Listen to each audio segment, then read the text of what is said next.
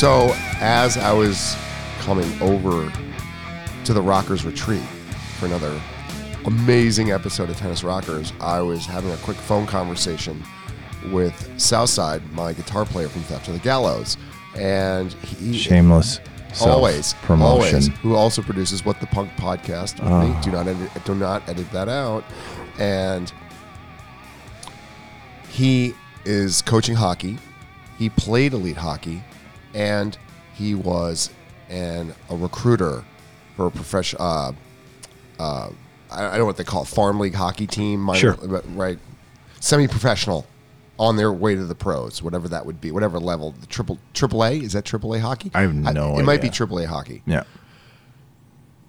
and he made a comment. We, we ended up, he said, we were supposed to get together and do something on Saturday.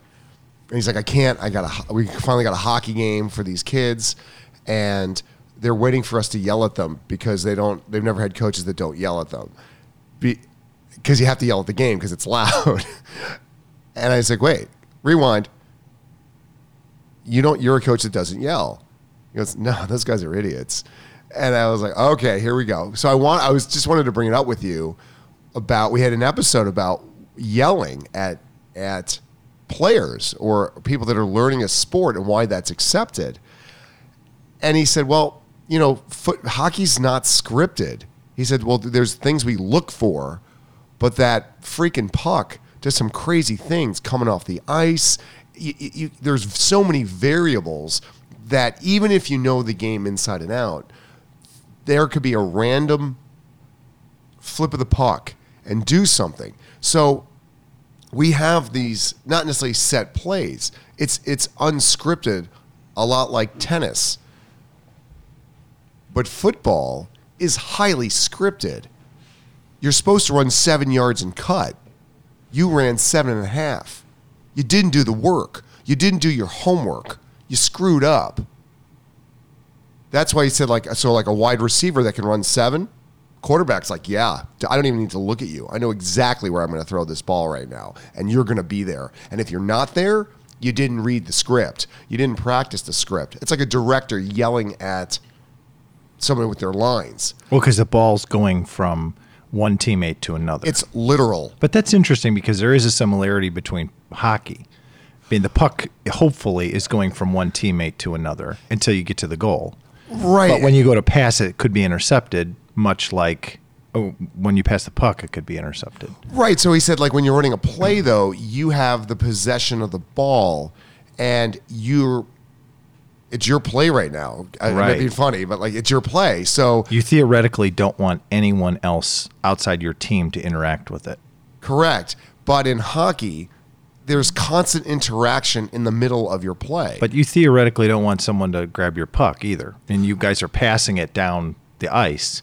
You don't theoretically want anybody to interfere with that, but it can. but those can happen. plays are are have changes within those so quick. Whereas tennis, we expect that the opponent is going to have a chance at our ball every single time. That's the only way you play tennis.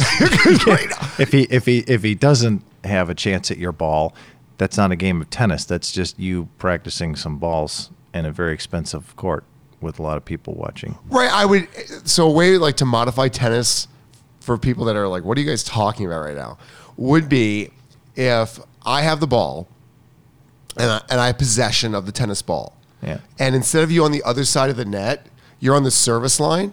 I've got to serve the ball into the box, Mm-hmm. but you get to charge me like rushing a quarterback. you, and that would be oh I I think something something maybe a little bit more similar would be if in tennis, this is really kooky, but if you are playing doubles and your opponent is on the other side of the net, right? But also his partner is your partner. So now on the other side of the net is one of yours and one of theirs. And on your side is you and your opponent. And now and then and the other guy's partner gets to chase you. Oh my God, have we invented a new version of tennis accidentally? Talkie, talkie, Well, right? well, no, I wonder how would that work? So you serve it and you have to serve it to the you're serving it to your opponent who's in on the other side of the net, but he's partnered up with your with No, your, no, no, no. with your it. player. No, no, no. You're serving to your partner, and you're not trying to win the point.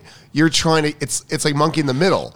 So you're hitting over the net, Mm-hmm. and you there's so your partner's on the other side also. Yeah. and the opposing players are trying to intercept the ball from you, like bat it away from you, kind of like monkey in the middle. Maybe, yeah. So you're keeping it away. So it's a game of keep away. Right.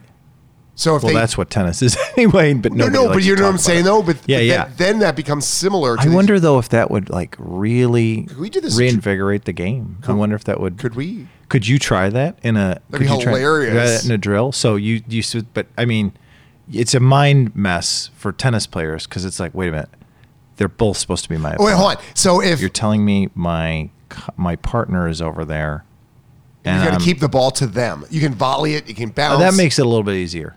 You- I was going to say they have to serve it to the opponent, but next to him is the partner. So then you have to wrestle with the ball.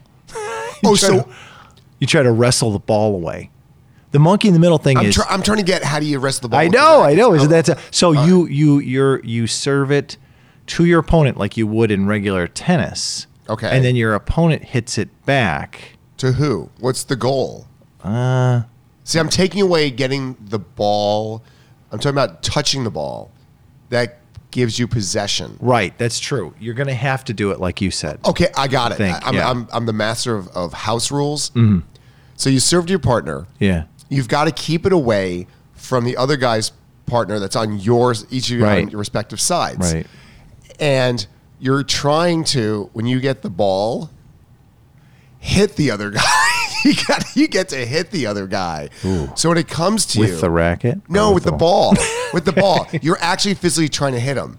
So you're trying to tag him, right? But the other guy that's me- meaning the guy on the other side of the net. Right.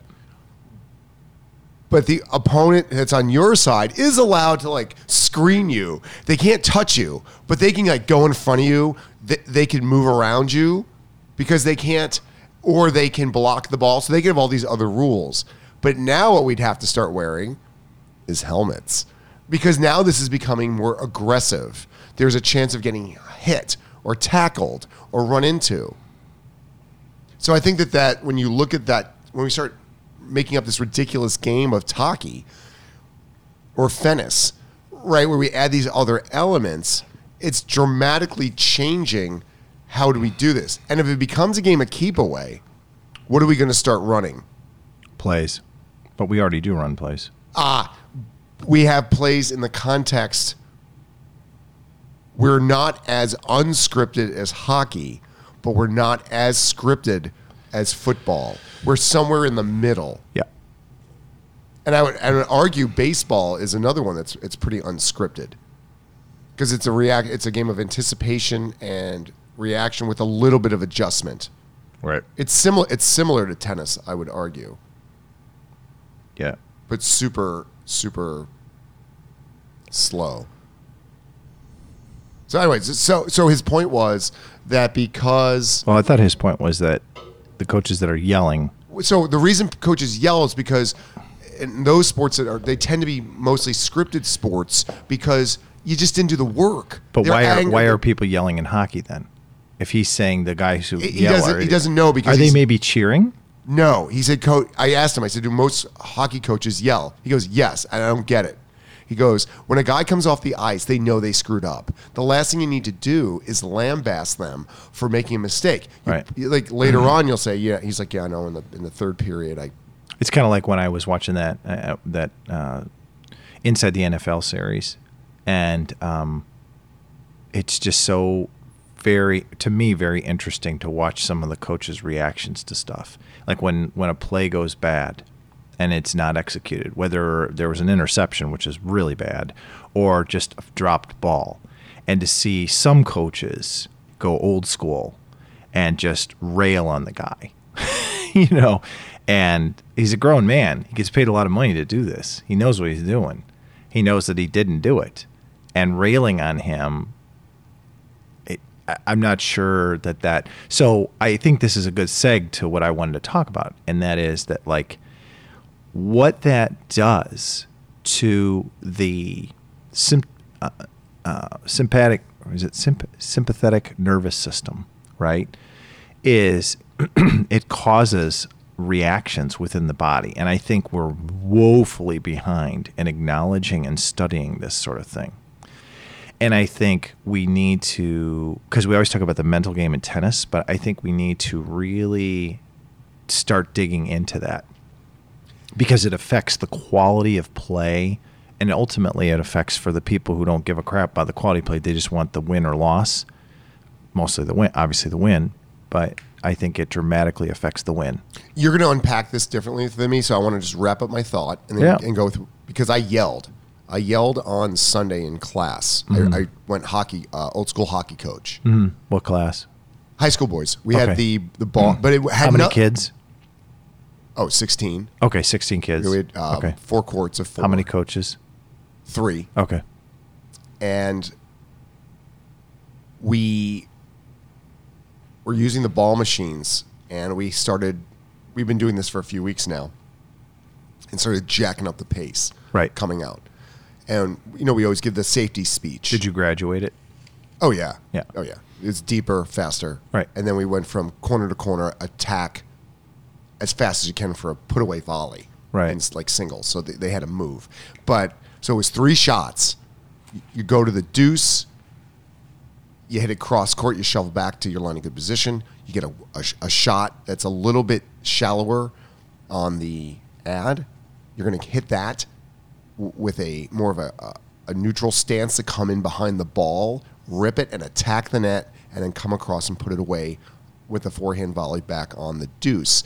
Now what happens is the next player, their pattern flips because the ball machine can only fire alternating shots right to left. So if you're in the back talking, you're not paying attention, you're not set ready to go when the other guy is going, the ball starts flying at everybody. And this kid in the back, now I'm watching and monitoring, was spacing out.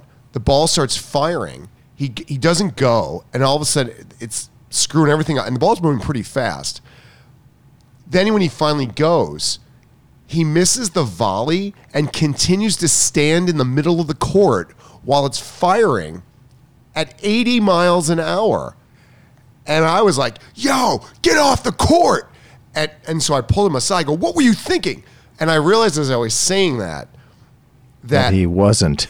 Correct. But I thought like, you know, this I'm not coaching. This is probably what like a sergeant does in war. I need you to pay attention right now, Right. Because this is why we raise our voice. Because I need you to hear me right now, and I need to be the loudest thing in the room, so you can't get distracted. I so I understand that of like, hey, this is danger. You need to pay attention. But when you're constantly doing that, as it, so there's a, there's like a, a safety element involved in that. I think that I was doing that. I need you to take this seriously because you're going to get seriously hurt. So my tone went up of like this is serious. But when you coach like that, and there's not a life or death or a possibility of injury, I think you end up getting tuned out as a coach because there's no because I don't yell. There's no weight to the to the volume anymore. It's just you making a lot of noise. So to have impact, Well, it becomes part of the background. correct, and I think ultimately that somebody just gets used to it. It that doesn't have the effect that you the desired effect that you think it does. So when Southside was saying, "Hey, we got our," they're ready for us to yell at them. They don't. They are very quiet coaching sessions when they're working with the team. One thing he told me too, what they do is they don't stand on the on the bench when they come in. He makes them all sit and he goes uh, blades down, and they all have to keep the blades the same direction.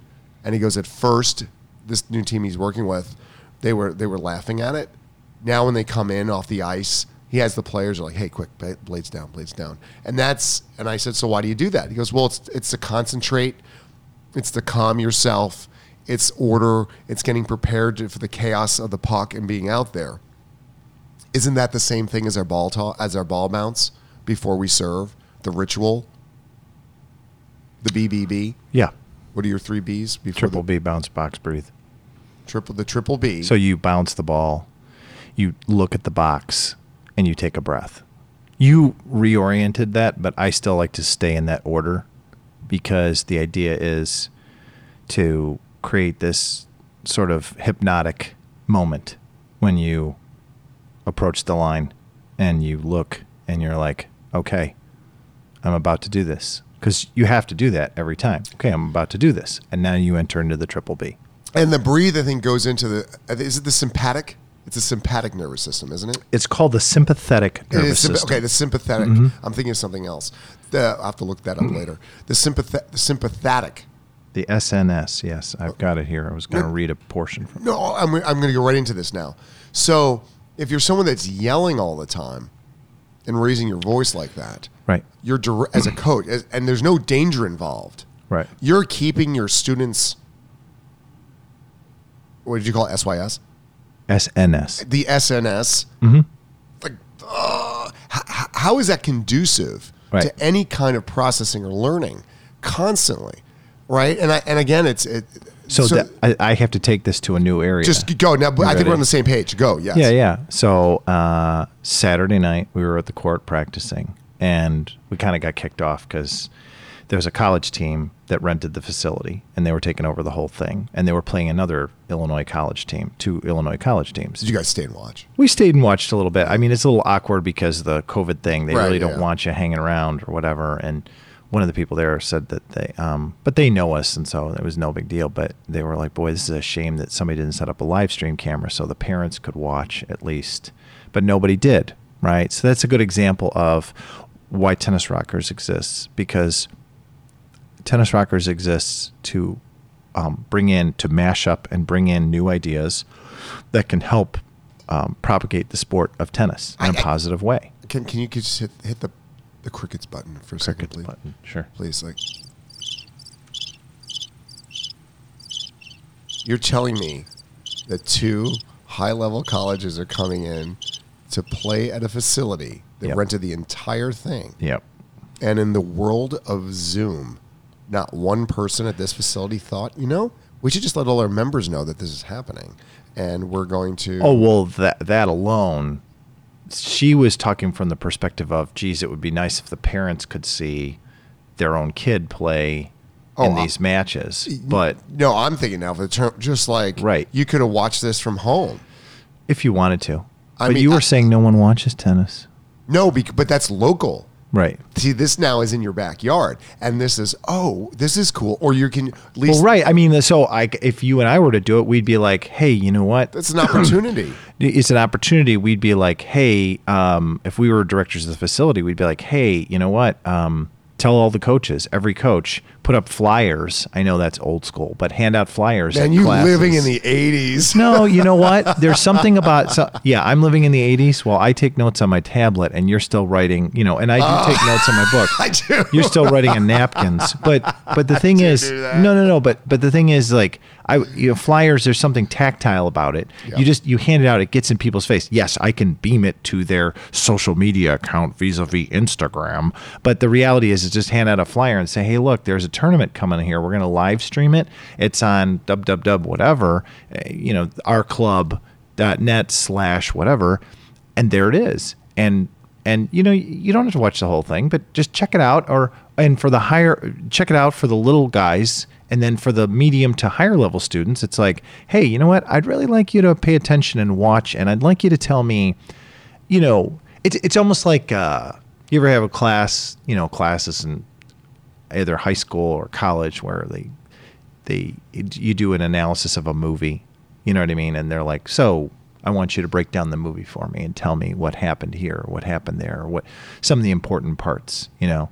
And i think it'd be the same thing. It's like okay well i, I want you to just watch for 20 minutes. You don't have to 20 minutes you know? And i want you to watch well my live stream was down.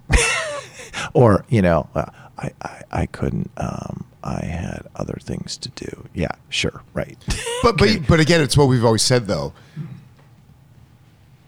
If it's there, then they're making the choice not to, Right. Versus using it as an excuse, saying, "Well, I mean, I, you know."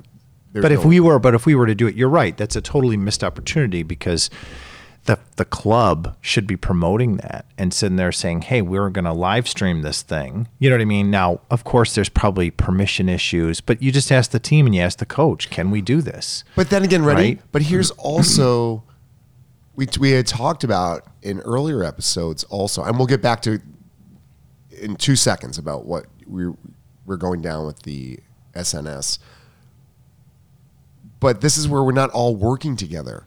We're like all islands unto ourselves. Right. The, the, the colleges could be promoting this. How cool would it be if you're a college player with some fans, with some local kids that you're Yeah. like, hey, and after the teams are there, the manager comes out and says, hey, would you guys like mind coming back and maybe just doing like an exhibition match for some of our local Or classes? are you ready or- for this? Are you ready for this? How jacked out of their minds, especially for the kids that are really into tennis, you know, that are maybe, you got to get to that age, but maybe they're 14, Yeah. 15, 16, 17, and they were to say, hey, we've got some open courts because they finished up around nine o'clock.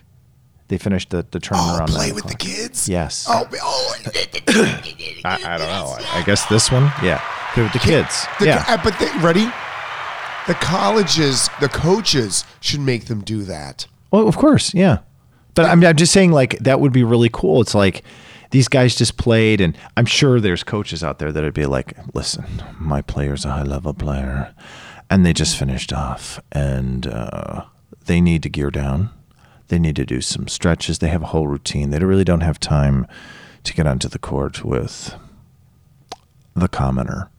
and it's like, dude, tennis is bleeding here. Shut up.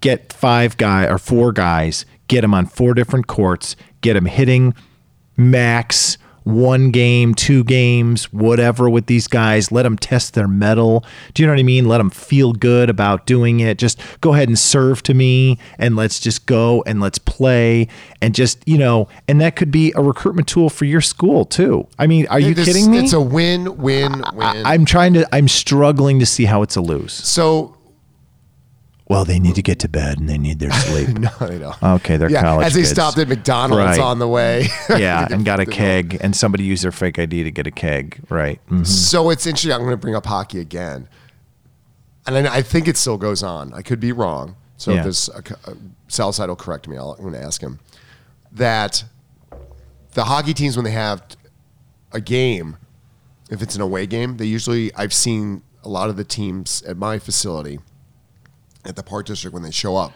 wearing jackets and ties.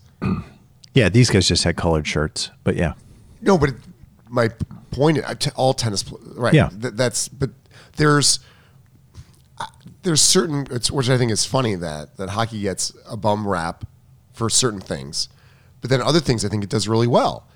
I think that shows Yeah. a lot of respect. Of like, listen, we're about to bash these guys' heads in, but let's make sure we show up with a little bit of respect, you know, and putting the jack and the tie on. And I think that says a lot. And again, tennis doesn't seem to do these things. Right. There's just a lot of, and I hate to say it, with the guys at least, there's a lot of machismo, yeah. and it, it really it, that is just such a turnoff for me. It's so funny because you're walking unknowingly right into what I'm, what I was gonna say. So it's So so go. Let's when you it. said machismo. So they were playing, we were practicing, and they were playing on the other four courts. And um, in the lead up to us leaving, you know, probably the whole time we were there, for most of it, we were like, it was, cr- it got crazy. It was crazy. It was like, well, like what way? we were no, we were just practicing, and, and we could hear.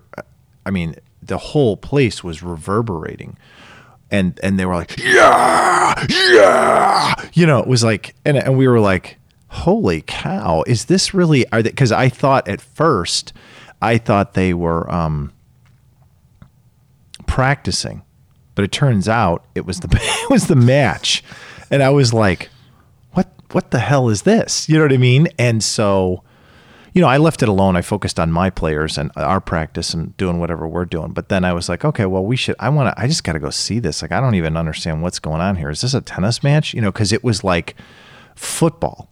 You know, and and it was, and so I'm. I go out there and I'm watching, and I'm like, wow. You know, so you have there was two courts that were active out of the four, and then you have as now I guess is tradition in college they, there's no bleachers or whatever, so the, the the the other teammates are lined up, you know, in a in a row, you know, a vertical row, um, and they're just standing there, and they they can cheer after the point or before the point or whatever. And it was just like raucous, crazy, which I guess you'd sit there and say, well, that's cool. It's good for tennis. But, and this goes back to what we were talking about with the sympath- uh, sympathetic nervous system. And so I was watching from that perspective of watching the reaction to it rather than getting into the game. And I think it's interesting as a human, you get from different perspectives. So the sympathetic nervous system is one of the three divisions of the autonomic nervous system, the others being the parasympathetic nervous system and the uh, enteric nervous system. The autonomic nervous system functions to regulate the body's unconscious actions.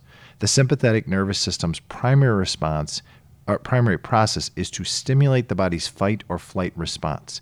It is, however, constantly active at a basic level to maintain homeostasis. The sympathetic nervous system is described as being antagonistic to the parasympathetic nervous system, which stimulates the body's feed and breed, and then and the, and to the then rest and digest phases. So what I what I was getting at here was that I was watching the players' bodies react to this like raucous craziness and they were getting overstimulated and overjacked. And in tennis, that's very bad because it's it causes you to overhit the ball, right? So now I'm gonna just I'm gonna seg to this because I got to play this. So this is an Italian coach who's very um, well known. His name is Alberto Castellani, and um, and this talks about that stimulation for just just a second here. So I'm going to play this and then we can go into it. A third very important mental skill, or what would that Another mental skill is this is very, very important and uh, because a lot of player before the match, someone is too relaxed and someone is too excited. I had a lot of good uh, top 20 player, no? I had four or five of this. And some one of them that you see, I'm thinking to one player that was very tall, very strong, and people think that he was strong mentally, but he was very weak. Before the match, he was uh, shaking. He eh, is in contact with his fear. So, and you have to prepare the match to bring him on the court that if he's too relaxed, he has to go inside with his arousal, that is, he has to change his level of activation. If he's too relaxed, he has to move your activation. If he's too excited, that a lot of players are in this situation. You know, when you have to play Davis Cup or uh, something very important, you go and the pulse of your heart is very high. The number of the breathing in a minute is very high, no? and you start to sweat, you start to move. So this this it means that the player is under strong anxiety, no? So and they they can he cannot go on the court in this situation. So you have to move his activation level. In this case, if the player is uh, too activated, we have to, to do some technique that we call psyching down techniques. We have to bring his activation a little bit down.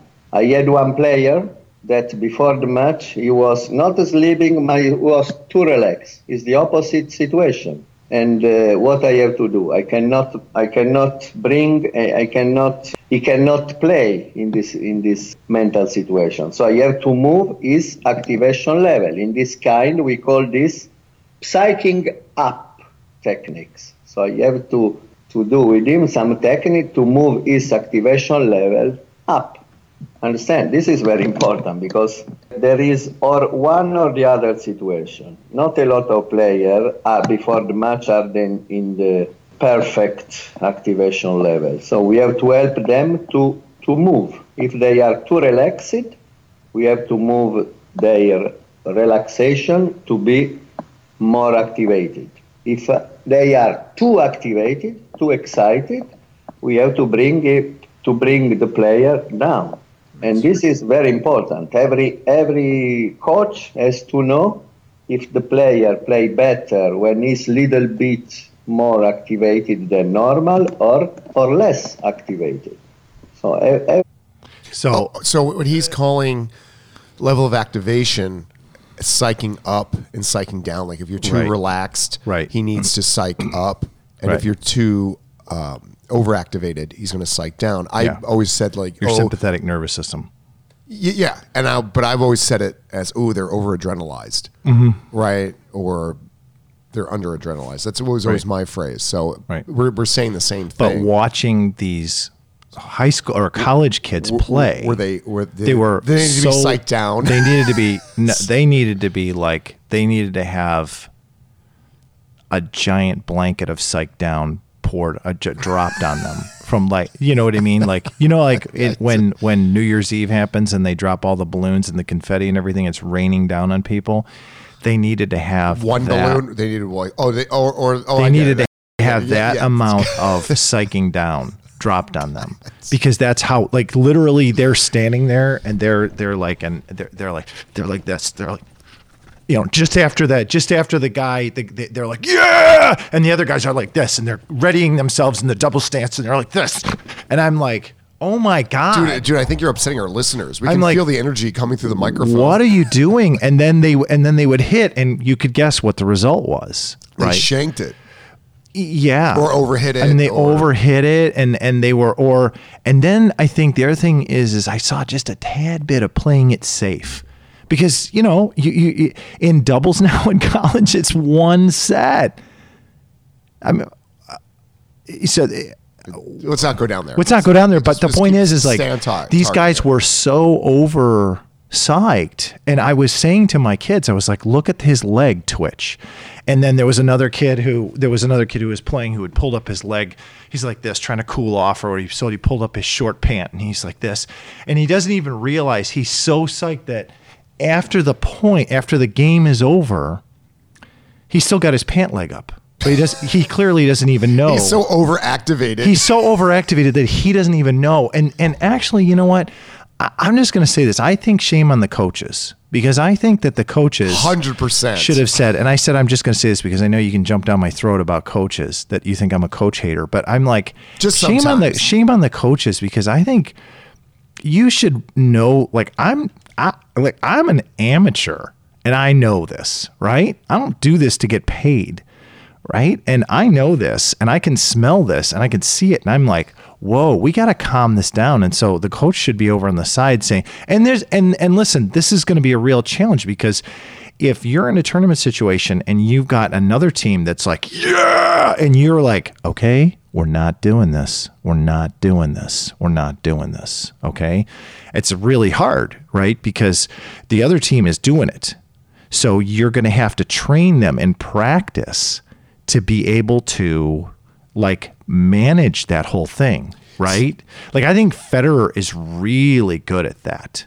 You know, well, and he- early on, he remember early on he he, wasn't. was Yeah, he overactivated and he Right. was horrible on the court. He was Right. actually the exact opposite. but that was through a lot of training, very deliberate training. But he got to the point where he realized he was overactivated all the time. Right. That's why he wasn't like winning. And he made he personally and he was coached, listen, this is not working for you. And he didn't listen. He's he's a hardhead, man.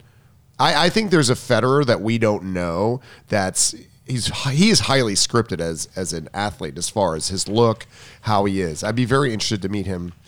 Roger, give me a call. I'd like to know the real you. Sully would like to have a drink with you. Sure, he'll be happy to respond to. Have Mirka give me a call and set it up. I'm around. But I think that there's this thing where an athlete comes to the realization. But right, you know, we just talked about counter messaging in our last episode. Where's the coach is the counter message to what you think the sport is. So the coach, you're right, 100%. The coach should be doing breathing exercises with the entire team.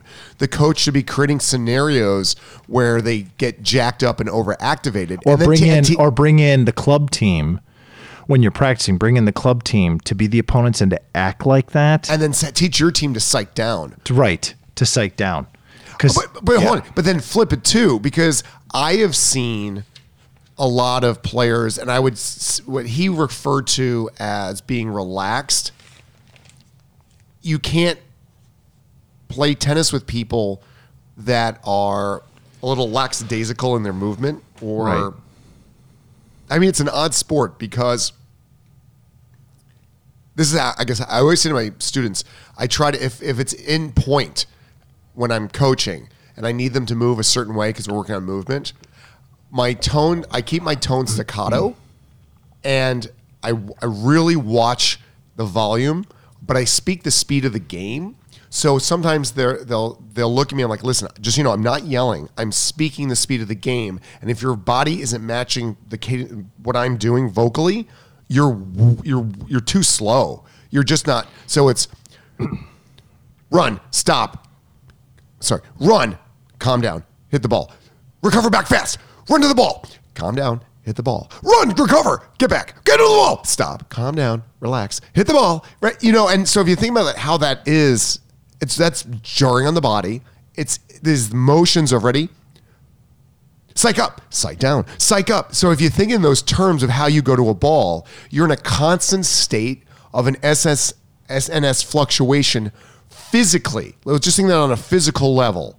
So if your SNS is jumping up and down every single second in that movement. So while you're going, get to the ball, calm down, hit the ball, get back, get to the ball, calm down, hit the ball you can't ride that emotional roller coaster. So while your body is doing that, you've got to stay at uh, because if you're riding that emotional roller coaster, there's no way you're going to be able to implement any sort of cognitive processing for strategy.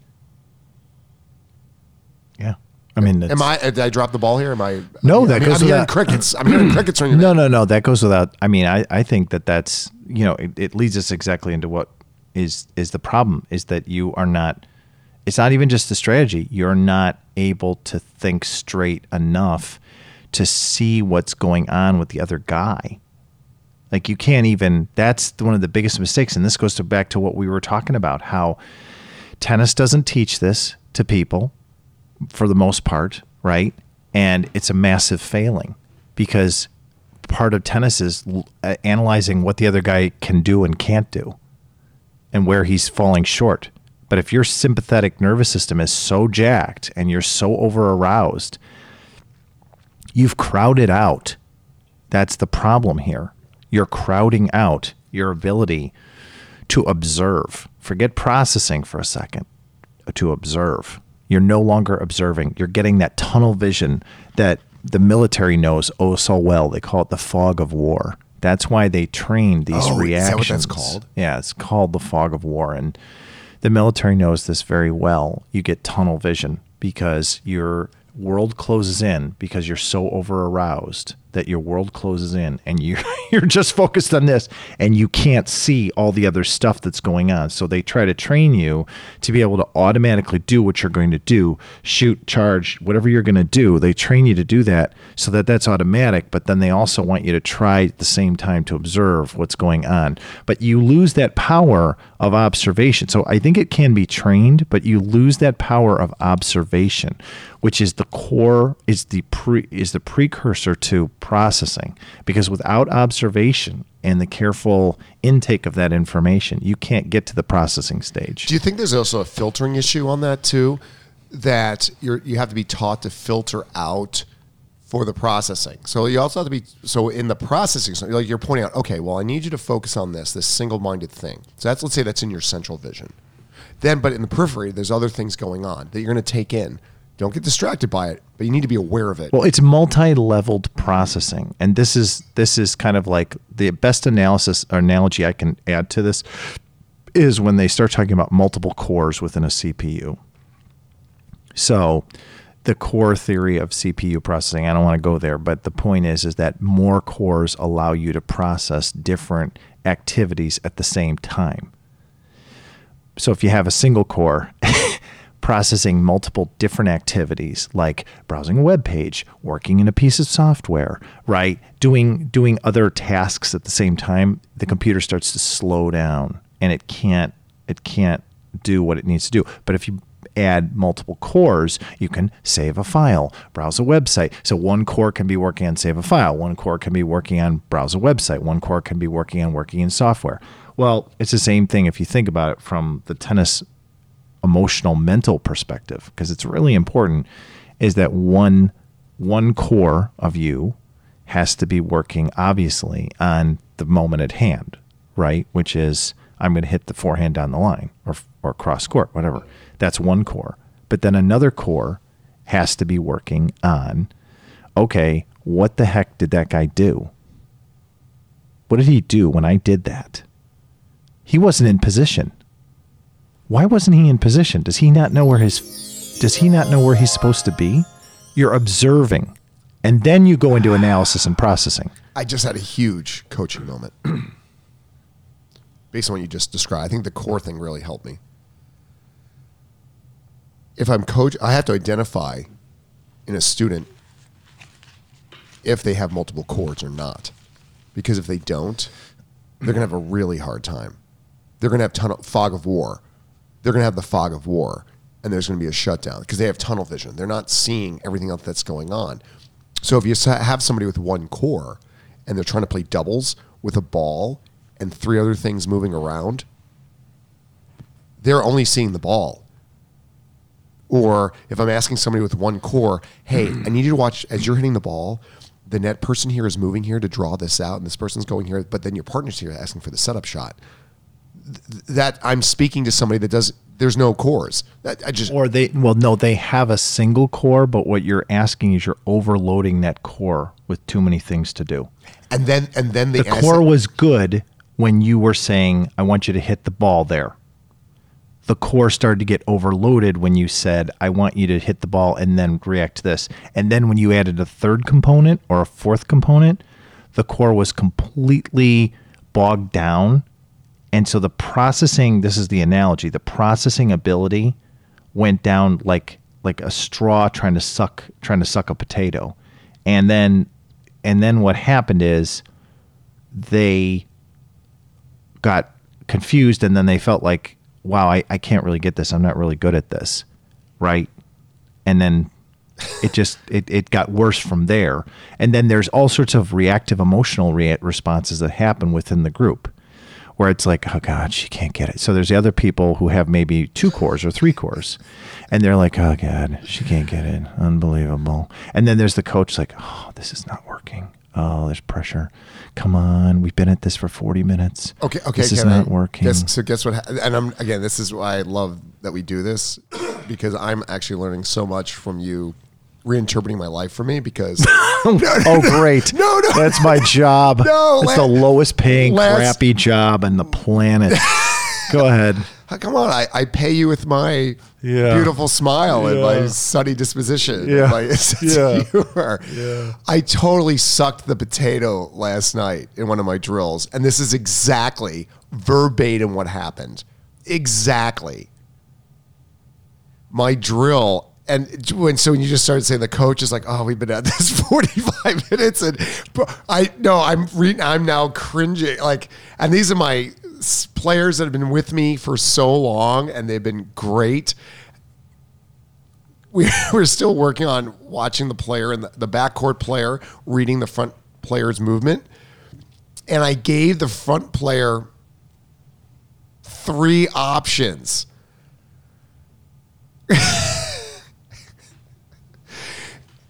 I But said, the "Well, front player, chances are, Oh my! I, so nobody, nobody could do the drill. Nobody knew where to go. The front player was hesitant. The back player was like, mm-hmm. "What am I doing?" And I was like, and I tried to keep re-explaining it. And I was like, "No, no, look. If you, if she goes left really wide, you don't need to follow her exactly because it's going to force it to a sharper angle. But if she goes here, and I'm trying to explain all these things, and so I'm like, okay, let's do the drill. So we start doing it. Nobody can hit a ball. It's I'm like, what is happening? These these are my good players. They understand these concepts. So we go through three rotations, and finally, I mean, nobody could hit the ball. It was like I'd feed the ball, somebody would frame it. We'd hit it one time, somebody would stop moving, and it's worse because everyone has a mask on. I can't read anybody. it's literally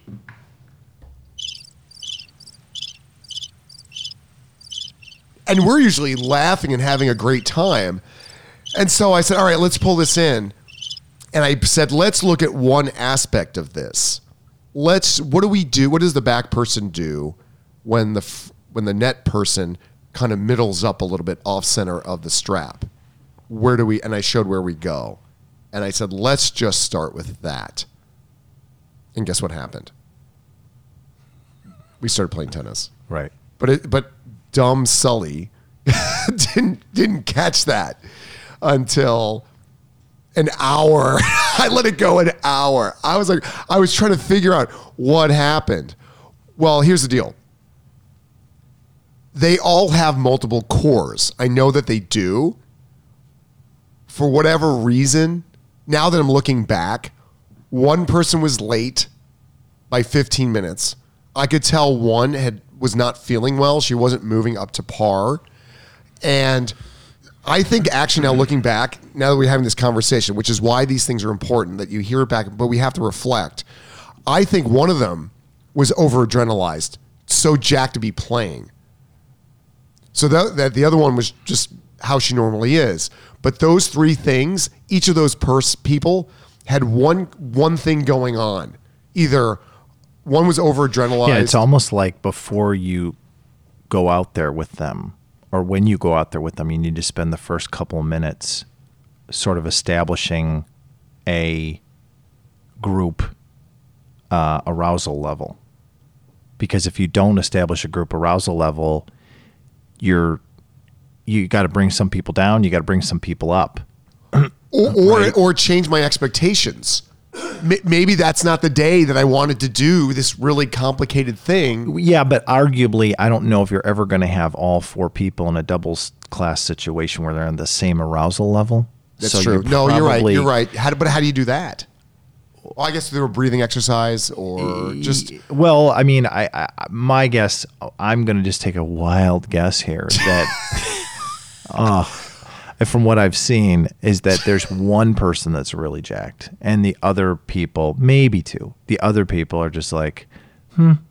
And so you're probably going to have to spend less time bringing those people down as you are bringing the people up. yeah. But in based on what the coach just said, I also have to psych up the people that are. Uh, Yeah, that's what I'm saying. Right, you're going to have to spend more time psyching. You're going to have to spend more time psyching those people that are down or are not in are not aroused enough to get them up.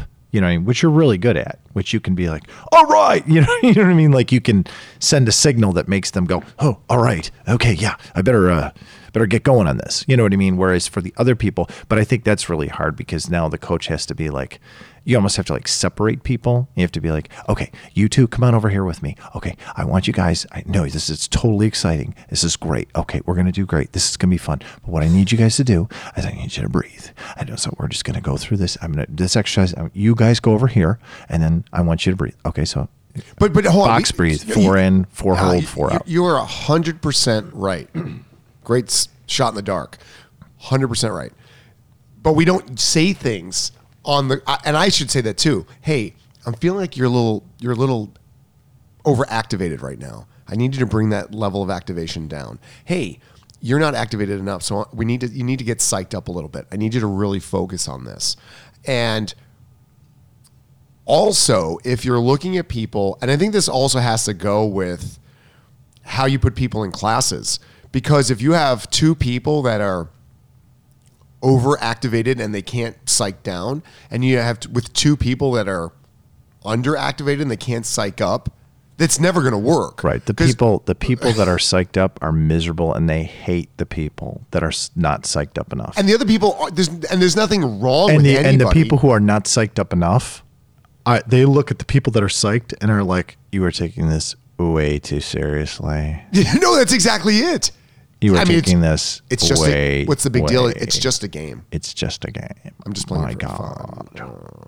No, it's it's it's it's a real. I mean, it's a problem because, yeah, I mean, this is a this is a problem within classes that I think coaches and facilities. Yes, there it is again. No, I'm with you on this They one. need to address this because the thing is, I think they need to address it because it would make it more fun for people. Because then it's like you know it, it's kind of like what I was saying. Um, I've I've often whined about this, like why can't we find more people that are on our page? You know, you know what I mean? And it's like you can't you can't so let it go. But I'm saying like from a coach from a class perspective, there are people that are already attending the class and they've signed up for the class. That's different, right? There's people that want to be there and that you they're there at the same time together, but but dividing them up. And listen, people are to but I yes, people are to change. People are to change. They're to get more into it, in which case they could be in the more active class. And they're to be people who maybe have a down day and they can't be as psyched up as they normally are. Yeah, okay, there's variance. But the reality is, is that I think if we did make this division, you know, among the people that are, you know, people would be happier. Yeah, right? but what's interesting is, and I think it's it's done on some level at my club. With but ready, here's the pro. And you had said this. We had had this conversation about using lingo, using the verbiage that applies to what we're doing. And when you do that, I think you take out the emotional things that could offend people. So we'll be like, oh, you know, I really like so and so. She's a great person. She she'd be fun in the drill. Except she is constantly overactivated and you are constantly under and there's no way to psych her down and there's no way to psych you up. Then what happens is it starts straining the friendship because they're like, what's going on? Who is this person? And you're like, because you're seeing them in battle now. You- like having a cup of coffee with them and just chilling out is a completely different thing than being on a, a tennis court. And you're right, it ruins. It's kind of like with Nadal when they say that I, you know, I read his biography, autobiography, because he wrote it for with a writer, and it's interesting because he's very forthcoming, and I just have such immense respect for his his humbleness. He's a very humble guy, like, and he basically comes out and says his friends think he's nuts he travels with his friends, his longtime close friends, and they support him in what he does. Not just like, "Hey, great job." They it's not entourage. he has his own entourage that he pays. But no, they but it's, do it's different not the show entourage. No, no, no. just hangers on. They no, they do they do things for him. You know, they do things. But the point is, is that he wrote in his autobiography that, um, you know, he can go play golf with these guys, or he can play whatever, and he's so serious. Like he puts on this competitive face. Well, that's the parasympathetic or the sympathetic nervous system kicking in, and he automatically goes into that. And they're just like they're maybe neutral or under aroused, and they're like, Rafael, this is just a game. We are just playing golf, no? And and he's like, We are playing. What do you mean? Right? He's dead serious. He's he's aroused, he's ready to go, he's engaged. He brings that apparently, according to him, he brings that to everything he does. So you could be playing ping pong with this guy and he's bringing it Oh, he's bringing the paper. he's he, He's- it, it doesn't you could play checkers and he's bringing it chess he's bringing it he's not he he has no off switch or low gear he has no low gear if you if you make the analogy between a, a car you know he's always in sixth gear he doesn't have a first gear right and it and it, and and so the the point is that for those people that he plays with that are his friends they understand him and obviously they get paid by him so that maybe helps i don't know but they um they deal with it you know what i mean it's very different Sure, sure. And so we don't use things. We don't. We're not saying things to our students. You know, she's overactivated, it and you're not. So this is not going to be a good fit. We don't coach this on the court. But there's an element of emotional thing there. You got to be really careful Okay. about because when you say it to people, you got to be careful how you say it because then it, it sounds like she's better and you're not. I'm not saying that's Uh, no, what no, but we have to. Right, hold on. But that's again. we have to be very explicit. Right. So there are players that are we need to psych up. There's players we need to psych down. Right. You're someone that needs to be psyched up. She needs to be psyched down. She cannot be psyched down. But explain to them very carefully why this is important. Because as somebody who's not psyched up enough, and listen, I see, I mean, in le- I, I, you can take this to the individual lesson. I've seen lessons and I see them in another court I go to, where you know there's a girl or a guy, a little you know teenage could be kid, and they're just like this. They're just like, uh, they hit the ball, you know, just uh, and the pro is like the pro's like whatever. I'm getting paid a hundred an hour. I, I'm not getting paid a hundred with the facility and everything, but the point is whatever. Just hit the ball. Go ahead, hit the ball. And they're not. And and he's like, you know, uh, maybe you could um, step into it a little. All right, very good. and it's like, and it's like. How does he get through? Oh, that's right. He turned the music up. Okay.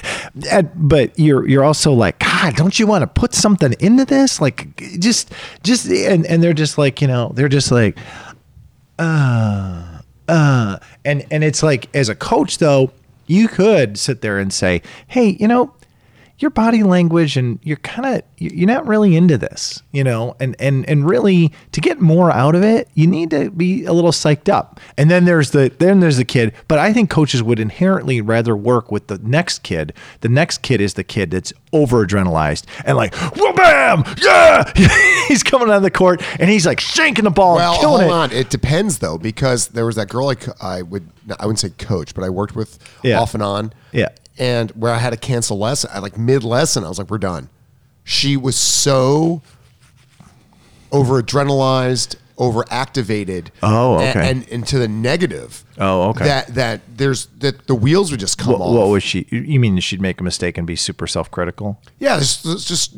Cra- I mean, you're just you're just like this is so unproductive. She'd go crazy. This is cray-cray. so this right, Right. and eventually, you know, I used to tell her mom. I said, "Listen, I'm going to pull it." I said, "This is," and she, her mom was great about it. She was completely on board with, "Hey, I'm sorry that happened." She's she finally saw a sports psychologist. Right. Finally, Right. and it, it did wonders. And I've hit with her off and on since, and she's delightful now. But like all through high, I mean, it was just there was so much.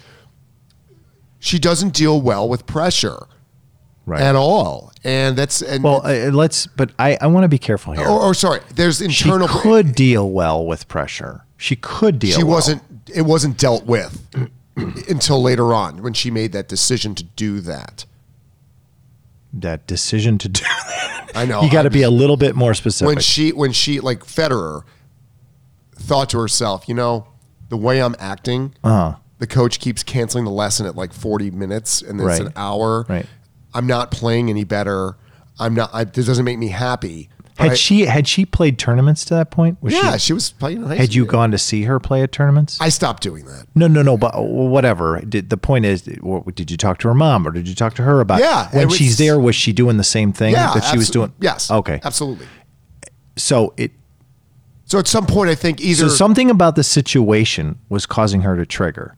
Yes and go into this SNS crazy fight or flight, like over. one mistake. She would make one mistake, and Okay. the- you're like, okay.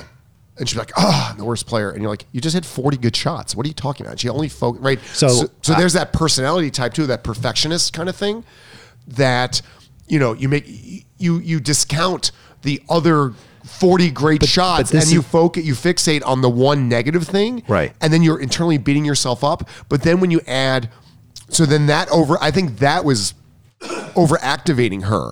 Right. But this is where And that's complicated. this now. is where we go. This is where we go wrong every time. Right. This is where it needs to be a partnership with the parents because the coaches aren't there all the time. But this is where we go wrong. So like I see it in my kids. So we played a new it was a silly drill, whatever. The point is is that like get 10 over in a row from the baseline. I'm pitching to you. Get 10 over in a row from the baseline to a specific cone, right? And then what happened was I went to 20. And at 10, it was, and so what I would do is I would announce to them, I would say to them, hey, that wasn't bad. You got six out of 10. Do you think you could try for seven? And they were like, yeah, sure, whatever. And that became okay. Okay. And then got, and, but then somewhere along the line, it got twisted into must get 10 out of 10. And I was like, you're not, it, it's okay if you don't. it's not, I don't, you, you want to try to go for 10 for 10, but you might not, and it's okay.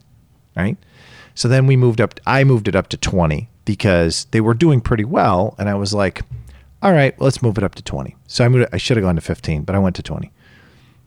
whatever. And then it became, it got to the point where the first ball they hit, they hit into the net. They were like, start over. And I was like, no, no.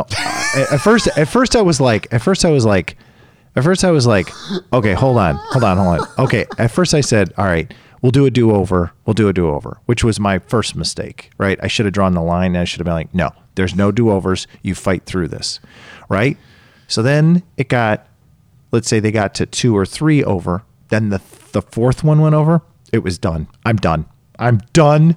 Put the racket down, flip out. They didn't flip out, but they just put the racket down and they were like, that's it. I'm done. Or just start over or whatever. And I'm just like, guys, you got to fight through it. So this was a really interesting emotional dichotomy for me. So we do this other drill where we have multiple cones and we hit to these cones and the kids keep struggling to hit those cones, but we have multiple cones and they keep fighting through it. And they and they're not they're not over aroused and they're not under aroused, right? But they keep fighting through it. But when it comes time for something like this, this new exercise, they suddenly got over aroused. They're making the mistake, and now they don't even want to finish. They don't even want to get to going through it. And it's the same thing that also we have to train when we play um, matches. So we play practice matches with each other. And now when they're making mistakes, it's the same thing. They get over aroused and they're like, "That's it, I'm done." And you're like, "Just, just fight through it. Just, just fight through it." Can I jump yeah, in for a second? Yeah. I'm pointing it out, not criticizing. You're you're telling them criticize. I don't care. That's what it's, what it's here for. you're saying to them you're you're you're over activated. You're getting you're getting Yeah. Which no one wants to hear, probably. but you're using the word fight through it. Fight. Right. No- oh, right. No, right, this right. is important my, though. Right, my bad. Yeah. right, because fight connotates what? Right. Struggle. Uh, Anger, anger. adrenaline, Adrenaline, fog of war. Yeah. They're in the fog of war right now. Yeah. And you're telling them to fight more. right. The actually what it should have happened was wa- Relax. calm through it. Calm through it. Psych Yeah. down. Let's guys, let's hey, rackets down. Let's just come over here for a second. Hey, let's throw the frisbee around. Let's Right. let's hacky sack for a second. Now let's come back to it. So it's important that you're you're me- the messaging Right. so you were you're- saying you're, to them is teaching a coping skill, a bad coping skill, by saying fight through it. So, So- it should be calm through it. That's a great point. Because fighting through it would for me would mean I got to attack it more. Sorry, I just pointing it out. And, and, and listen, I do the same thing too, where I say something like, but the word I'm using doesn't match up with what I want them to do. I've got to I've got to watch that more when I'm coaching. Right. You know, Well, because it sends a signal. So this is interesting. The verbal cue, like you always say trigger words, but it sends a signal to the brain, and then the brain sends a signal to the body, and then so if you calm through it, or hey, you know what, say it, guys. You know what we need to do? We need to psych down our levels a little bit. Let's come on over here for a second. Yet at the same time, there is an element for for for better or for worse that is necessary there to motivate and inspire at some level. You have to admit Yeah, but hold on a second though. What what you're missing though is this: they were already motivated because they got psyched up. Mm-hmm. Right. If they didn't get over adrenalized and over activated, so it goes one of two ways, right? Right. I, I I think it's rare because if it was in the middle. Mm-hmm. They'd actually be more successful. The middle is success. Right. So if usually when you see people get so psyched up, that means they really care. So you you're you're trying to inspire someone, right? That's the same thing with like that Southside was saying in the beginning. When somebody comes off the ice, you don't need to start telling what they did wrong because they already know what they did wrong. Right. You don't need to inspire them. They they're ins- if you have a kid or any athlete that is a internally motivated, all you're doing is browbeating them at that point. You're actually responsible, I think, now that we're speaking this out, of overactivating them by even saying that. But can I- but can I- can- So the fact that they were caring enough, or the other one is the flight mentality where they want to shut down, also shows that they care. That doesn't mean they're they're apathetic to it. It means this feels so bad right now. I, I I've I've so low in the activation that I've got to I got to get out of this. And so that's what the coach was saying is like, how do you bring them up? But both those reactions show they care. But we would be remiss if we did not also examine the person for a second, the person who's sending that message and what their what their intentions, their thoughts, their feelings are around this. So I can only speak from my obviously thoughts, intentions and feelings around this.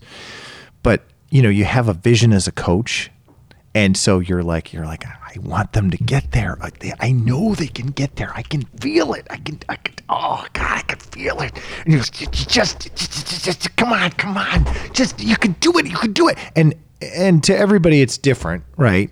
To me, it's more of that feeling, mild, but the idea is that you have that and it's really a good intention it's not a poisonous intention or but you don't realize your effect that you're having on them because you're speaking only from your perspective you're not speaking from their perspective Right. you're not Yeah, yeah, taking yeah. that moment to really and, and so what i'm saying i'm trying to say is i'm forgiving coaches oh, wait, hold you should be so happy No, I think. Hold on, can I just jump in because I want to Yeah, sure, clarify go what you're saying um, Yeah. from my own smarticles. right That our emotional output towards them for Yes. wanting to get it, Yes. could be the reason why they're getting overactivated. Yes. Got- uh, yes. Yes. Yes. Yes. That's yes because because they're interpreting and this goes back to what we've said before. It's almost that projection. Like I want to make the coach happy. He seems like he's happy. He seems like he's he's really happy that I'm getting this. And this is Oh, I really let him good. down now. And I missed the ball. He's upset at me now. Right, right. And now and and then there's this whole weird twisted effed up anxiety thing that starts coming out from it, you know, and we've got to do and I'm angry about that because I I don't want to create anxieties, you know, because we got enough of them.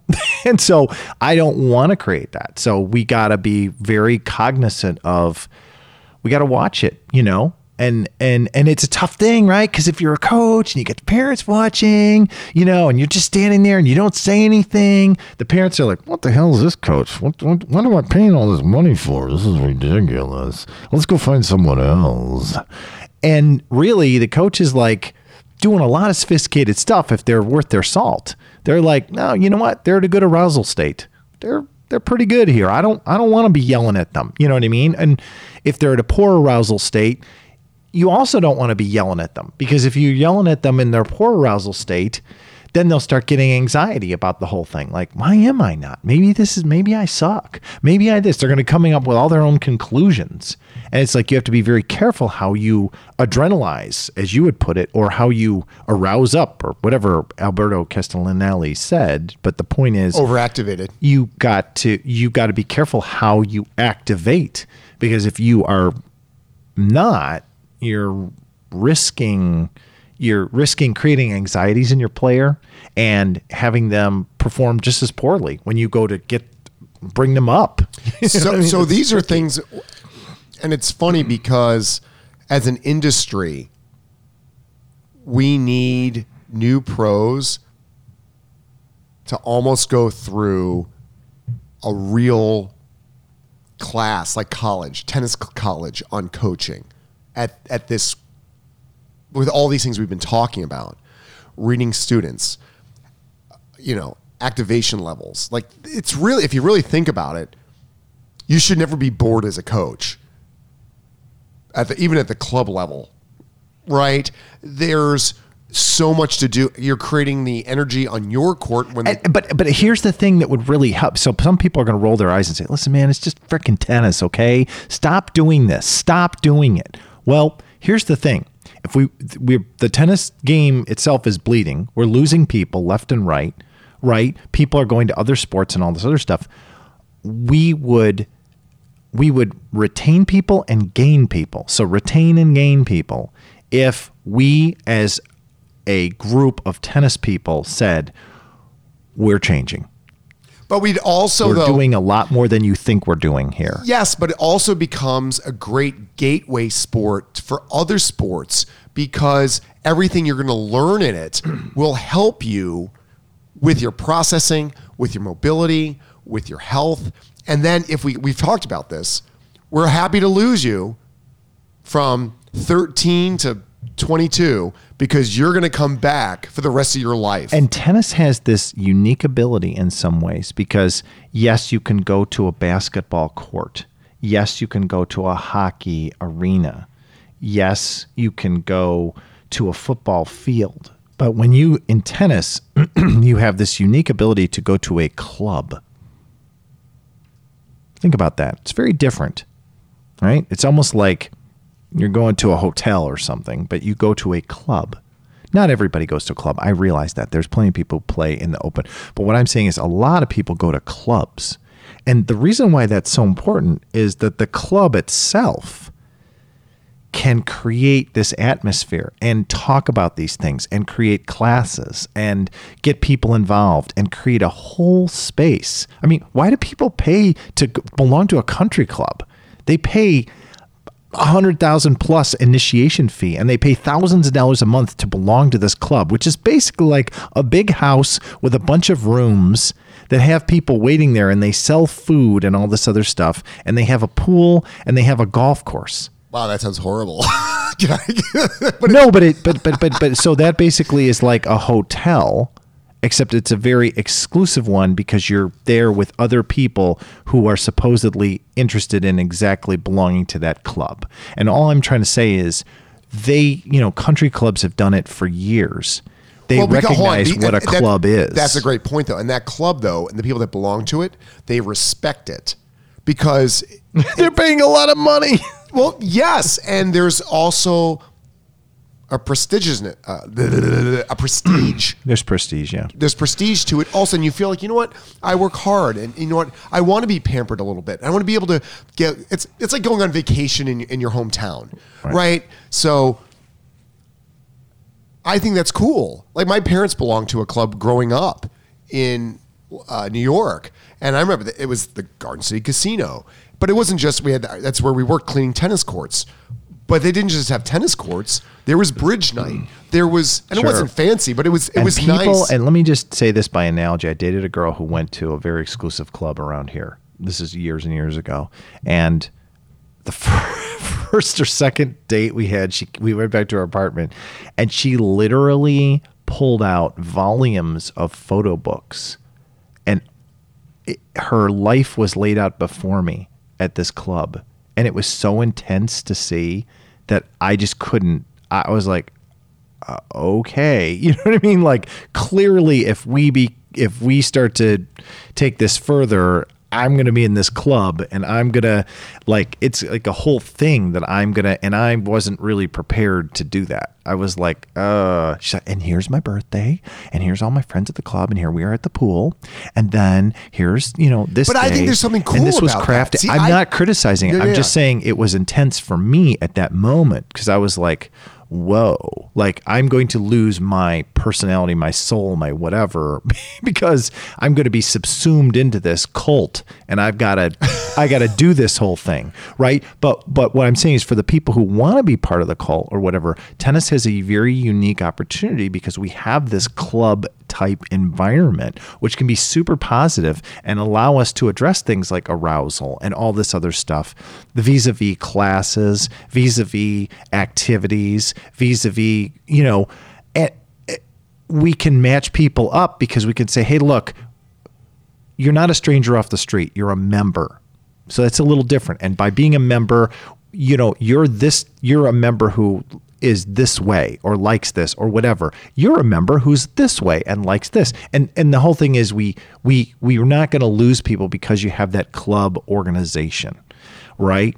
And then you can and then you can begin to address those issues without having to get too technical or or you think make people walk away. But I think when you go back to your point of coaches never being bored, it's like, you know, there's just so much here and it would benefit the sport of tennis so much to have people looking at these issues and thinking about these issues because you'd have people who don't want to they they have it's not just they don't want to pick up their racket they actually want to pick up their racket they want to go to the club they want to be there because they feel understood right? They feel understood and they feel like they've got a groove. It's And- no and- longer but the just thing is, but the and the thing is, this I'm gonna just we got to wrap up. But this girl that you dated, also though, when she walks into that club and she has all these, and she's looking and she's looking back at this, Right. She she's not overactivated by it. She's not underactivated. She's exactly where she needs to be, Right. in her mind. And she's like, "Look, I'm sharing this with you. How cool!" And and you said it. Ready? Our initiation fee for our private club is picking up a tennis racket. That's all it's going to take. If you can Right. pick up that racket, and these are your dues. Right. Here we go. And I think it's, you said something that I think this idea of you're a member versus if you, act any, if you act any, ask anybody else for another sport, they say, "Well, I play for." right. that that's almost like an ownership thing.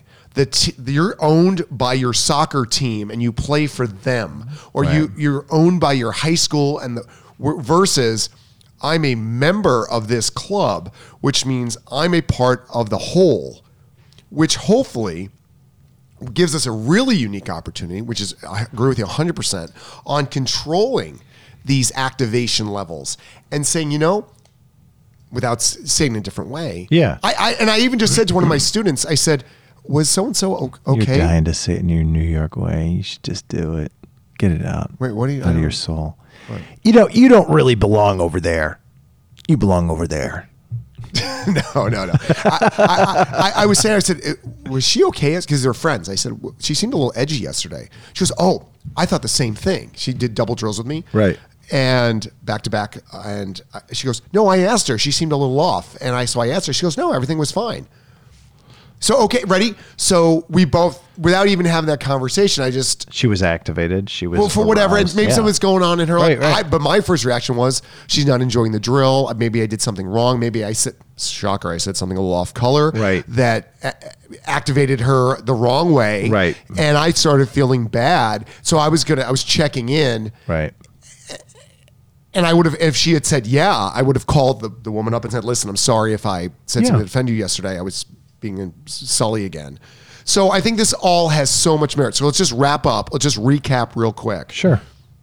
we have we talked about creating an atmosphere from coaches with their energy are you overactivating your students or maybe you're underactivating them with your own Well, first, Energy. are you recognizing where your students are at when they come to the court? okay okay That's yeah. the first thing. Observing. Are you observing and recognizing where they're at? next one impacting are you impacting your students activation levels with your behavior so how they're coming in what was the word you used you just said it how the, you just said it you just I don't remember now. in, in four seconds you forgot I, you know, I'm writing something down here. Oh, okay so how they arrive what's their arousal level when they arrive Right.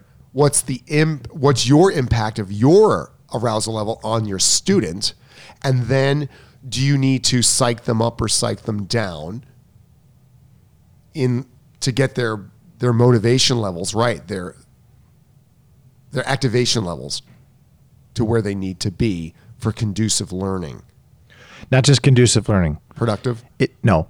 Okay. It depends on the class. If it's a one to one, that's very different than if it's a one to two, three, four. Four, five. yeah. Because then you have to get the students among the students on the same page with an arousal level. Because if you don't, you're you're not you're not you're not getting there. And here's another one.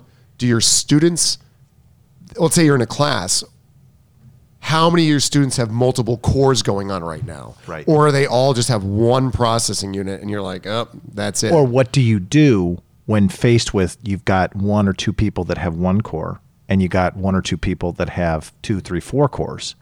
And how do you how do you manage that? Because that's a really tricky. That's really tricky because it's like, you know, the, you got two people that when you're when you're asking them to do two, three, four things, they're just not there processing wise and I and and we can and we'll wrap this up. I believe that that is a that's a whole other episode in and of itself. I believe that that's inherently tied to your depth of interest in the sport. I, I believe we can all have multiple cores, but I believe that in order for you to activate those multiple cores, you have to have a depth of interest in the sport. So it has to go beyond just show up and throw up. It can't just be I'm there to hit some balls. I'm just there to hit some balls because that's kind of like an, an indicator that that's a one core person. When they're sort of more fixed mindset and they're more like, I just want to hit. And every lesson is, can we just hit? Can we just hit? That's a single core person. Where and when you try to introduce new topics, like you say, well, you know, what kind of strings are you using? Or, you know, if you changed your positioning, like, I just want to hit right? This is an indicator that they're a single core person, and that's fine. That welcome to the sport. We love you. Go over there. but for people who are multiple core people, and this opens up to our other concepts we've always talked about, which is the open mindedness, open loop thinking, asking questions, right? You now are sitting there like, okay, well, that that person in, an, in a doubles drill is going to inherently understand and be able to process what I'm asking them to do. But if I've got that single core person, they're not. So if I'm stuck and I've got one core and two other or three other multiple cores, how do I make it so that the one core person, I've got to dumb down the drill for now for the multiple core people. I got to dumb it down. And then the, and then what? And then, and then migrate that one core person into a, a different drill with other one core person people right? Isn't that kind of what you Yeah, do as a that- coach? yeah, You'd yes. have to you'd have to recognize that and sit there and say, okay, It's what well, we should be doing. this is what I I've need- seen uh, multiple times coming from this person, and now I've got to m- see if I can gently move them into another class, even though their friends are in this class. Right, which is what happened last night. I sh- it, see if I had listened to this episode. if we had recorded it earlier, I would have recognized. Wow, I, we ha- I've got four one cores right now, one corers right now. I need to really scale this back. I should have. And this goes back to your ambition as a coach. Uh, Yes, And I. Uh-huh. have the same thing where you're like, but I think you can, and I'm sure you can, and I'm sure. No, No, you can't. You can't. And that's you my, can't. and that's not a failing on them. That's a failing on me. Tennis rockers. you just you rocked my brain. and you just rocked my body. Tennis rockers, baby. Woo! Goodbye.